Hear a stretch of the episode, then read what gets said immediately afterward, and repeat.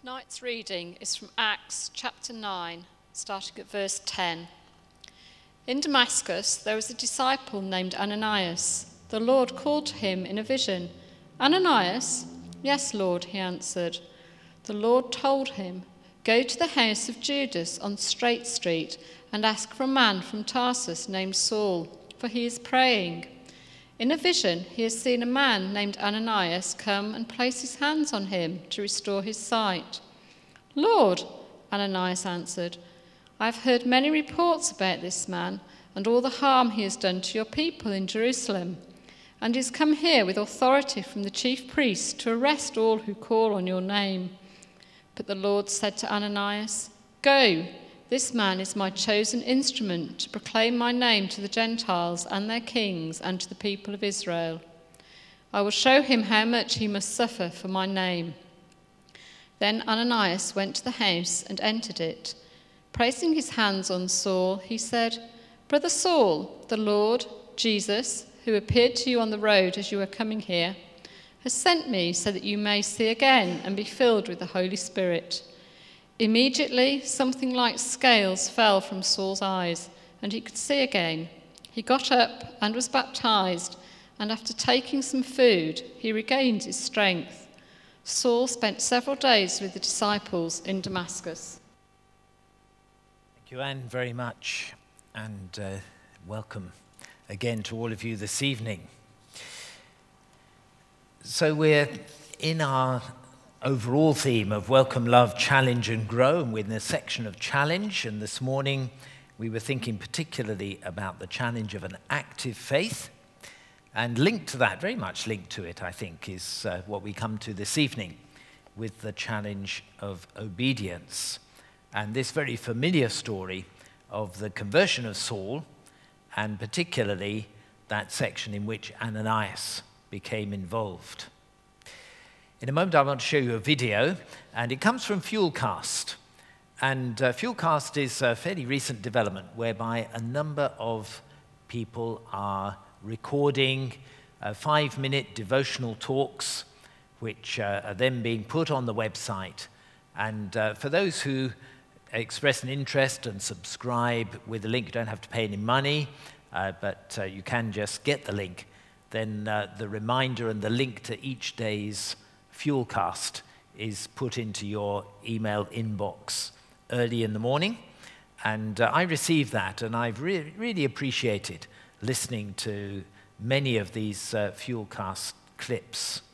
Just five minutes or thereabouts each day. And uh, the one that I want to show you tonight is uh, recorded by Amy Wearing. Now, Amy was until recently children's and youth minister at uh, St. Peter's Church in Worcester which is a church that a number of us have had connection with over the years. And uh, just recently, she became minister at Upton upon Severn Baptist Church. And she's a great character and uh, a great friend to a number of us. And uh, I think her induction service last weekend was one of the most creative that I had read about. I wasn't able to go because I was uh, involved in someone else's induction last weekend, but uh, Amy started her ministry in Upton. But this was recorded while she was still in Worcester, and she reflects on the story that we've just heard. Hi, and welcome to the Fuelcast. I'm Amy, a minister from Worcester, and I love Jesus. In today's reading, we hear about Saul, a religious leader who meets Jesus and his life completely changes. After this profound encounter with the risen Lord, he takes the name Paul and, as we know, goes on to become a travelling missionary preaching the good news about Jesus to everyone he meets. Have you ever stood at the edge of the Grand Canyon? The size of the canyon is almost more than you can comprehend. It's difficult to see even to the other side. The chasm between Saul and Jesus in this chapter is even wider than the Grand Canyon, yet Saul's life was radically changed when he saw Jesus for who he really is. The before and after in Saul's life was too big to miss. His life was dramatically affected by Jesus, and that affected others. Nothing was the same for Saul, and it would never be the same again. But there is an unsung hero in this dramatic conversation that I want to draw our attention to today. Picking up on the story in verse 10, we read There was a disciple in Damascus by the name of Ananias. The master spoke to him in a vision. Ananias, yes, master, he answered. Get up and go over to Straight Avenue and ask at the house of Judas for a man from Tarsus. His name is Saul. He's there praying. He has just had a dream in which he saw a man named Ananias enter the house and lay hands on him so that he could see again. Ananias protested, Master, you cannot be serious. Everybody's talking about this man and the terrible things he's been doing, his reign of terror against your people in Jerusalem. And now he's shown up here with papers from the chief priests that give him a license to do the same to us. But the master said, Don't argue, go. I have picked him as my personal representative to non Jews and kings and Jews. And now I'm about to show him what he's in for the hard suffering that goes with this job. So Ananias went and found the house, placed his hands on the blind Saul, and said, Brother Saul, the Master has sent me, the same Jesus you saw on your way here. He sent me so that you could see again and be filled with the Holy Spirit. No sooner as the words were out of his mouth that something like scales fell from Saul's eyes and he could see again. He got to his feet, was baptized, and sat down with them to a hearty meal.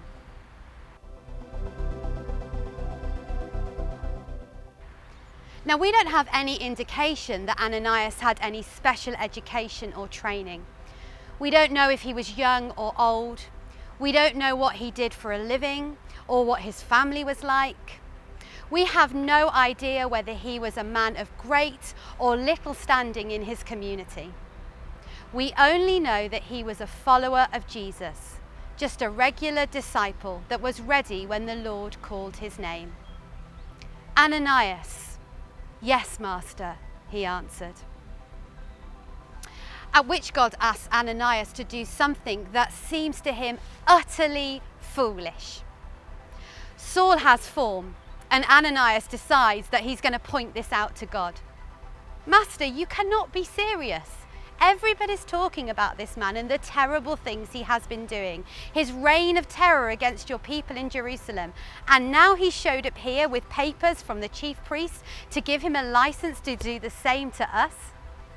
Even though Ananias was fully devoted to following Jesus and he was in communion with God, he still had to deal with his fears and his doubts. And at times we all have to deal with fears and doubt. And just because we have to work through those fears and doubts, the wonderful truth is that we are not disqualified from doing God's will. Ananias worked through his doubts and fears as he honestly shared with God. God did not rebuke Ananias, but reassured him of the mission to go and be a great part of this God ordained miracle. The story of Paul's conversion is familiar. So familiar, in fact, that often we refer to a dramatic change in someone's life as a Damascus Road experience. But I love the challenge here to be the unsung hero. Mother Teresa said, Not all of us can do great things, but we can all do small things with great love. For each of us, as we interact with others, apprehension will kick in. We're fearful. We worry that we might not have all the right words. But day by day, God calls each of us to be someone's Ananias, pushing back the darkness and bringing in the light. Today, are you looking with expectation for who the sovereign hand of God might be leading you to?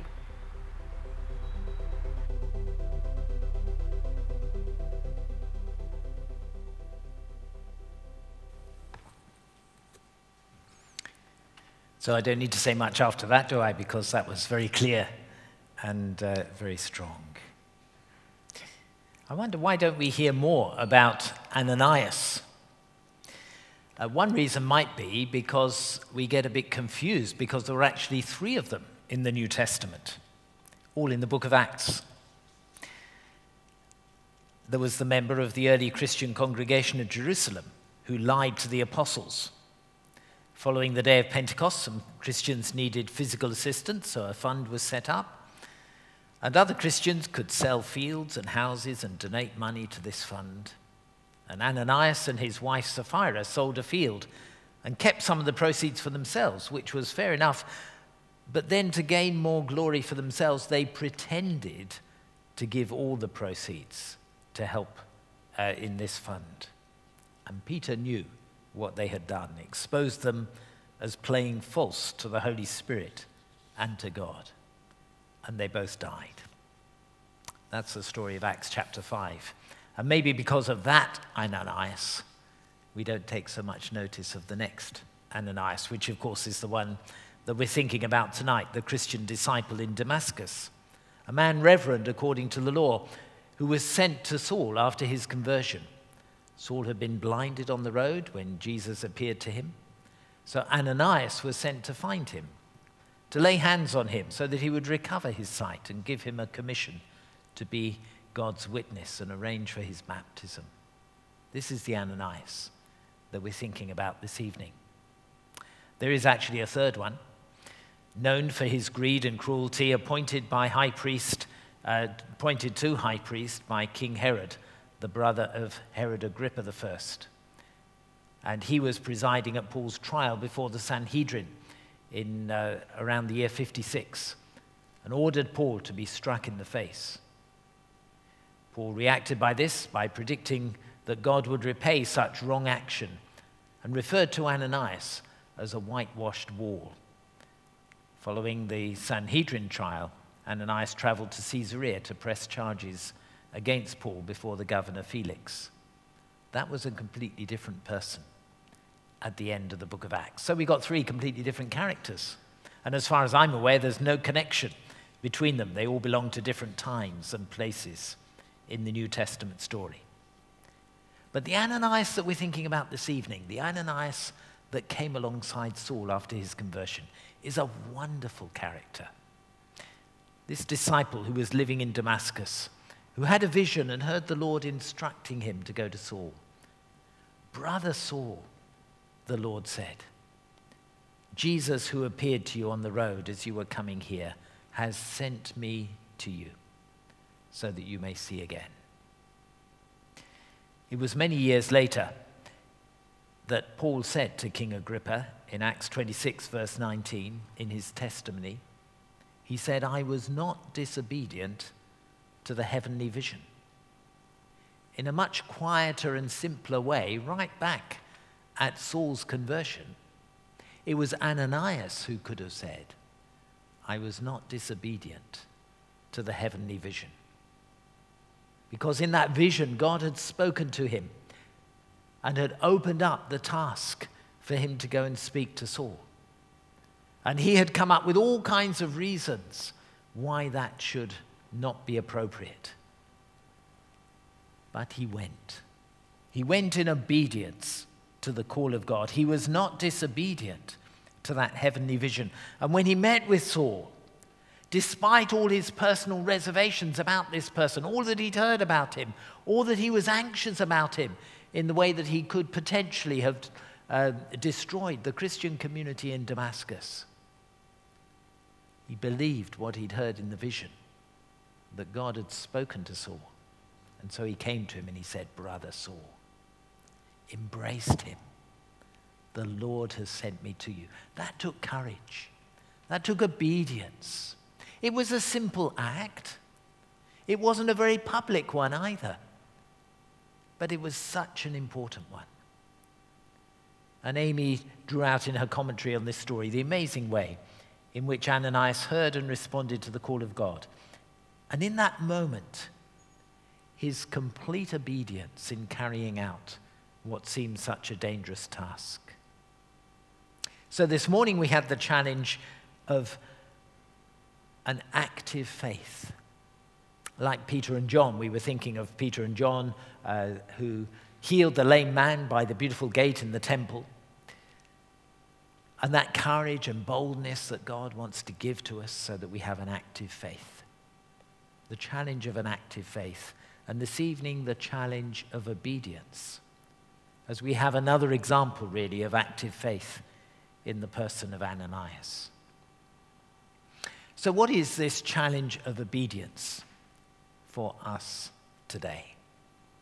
That's really the key question that I want to home in on for the next few moments. What is the challenge of obedience for us today. If we take Ananias as an example of someone who was obedient to the heavenly vision, who heard God calling, and who answered by going to Saul and laying hands on him as God had asked. It was an act of obedience. What is the challenge of obedience for us today? It's unusual to draw definitions from Wikipedia, but in this instance, I think Wikipedia gives us some good words about obedience in a general sense. Obedience in human behavior is a form of social influence in which the person yields to explicit instructions or orders from an authority figure. Obedience is generally distinguished from compliance, which is behavior that's influenced by peers, or from conformity, which is behavior intended to match that of, ma- of the majority. If you're going along with the majority, that's conformity. If you're going along with peers, that is compliance.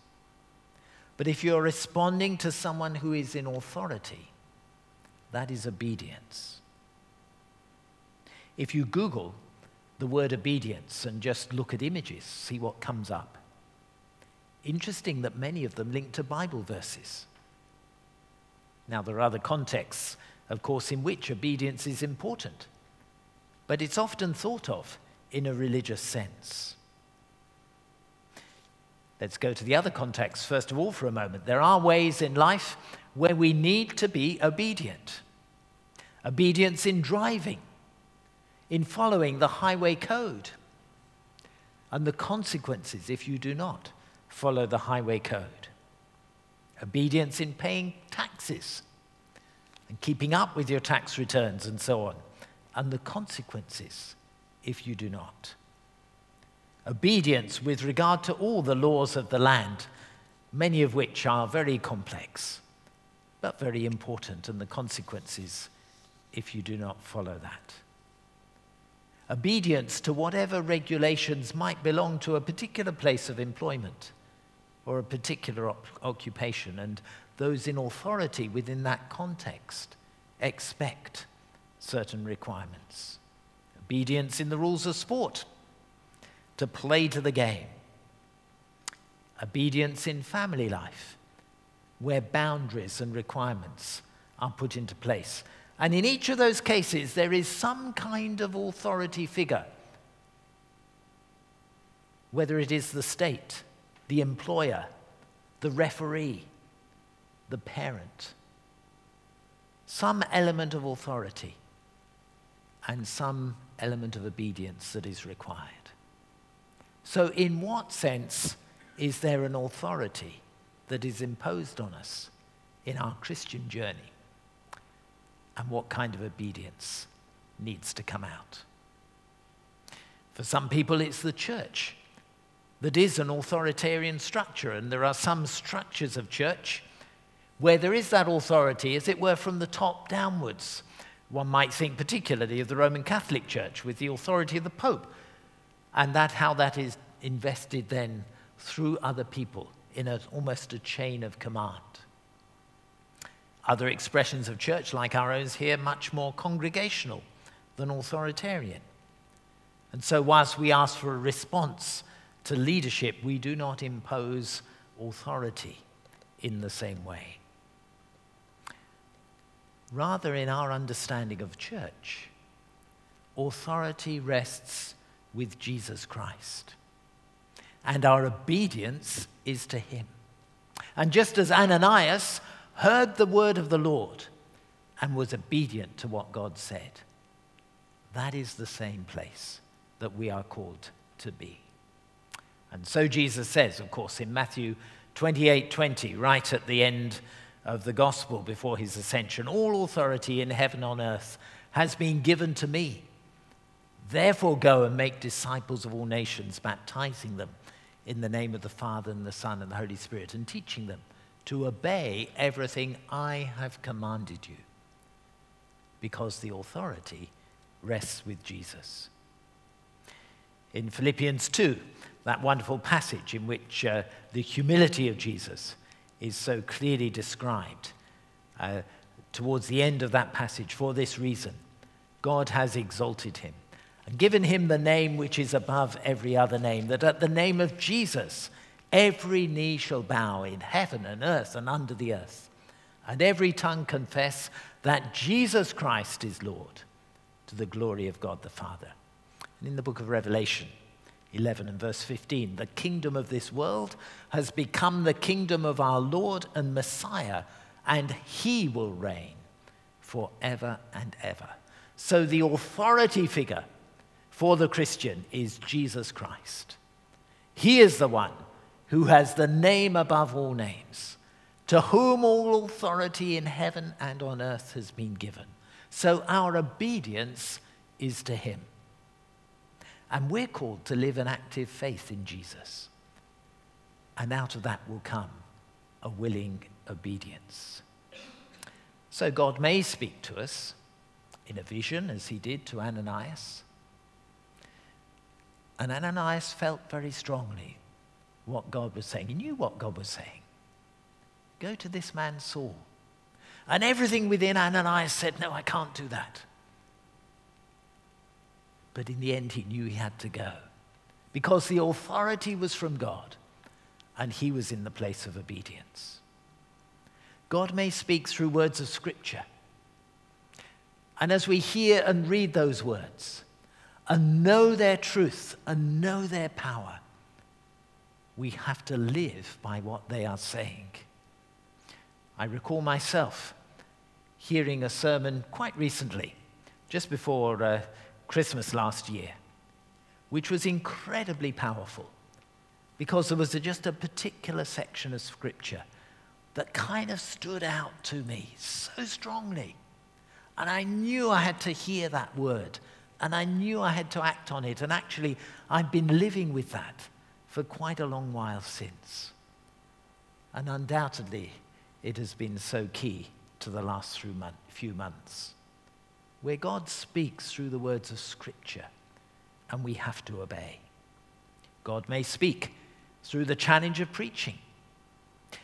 I would never be here myself were it not for the preaching of someone else.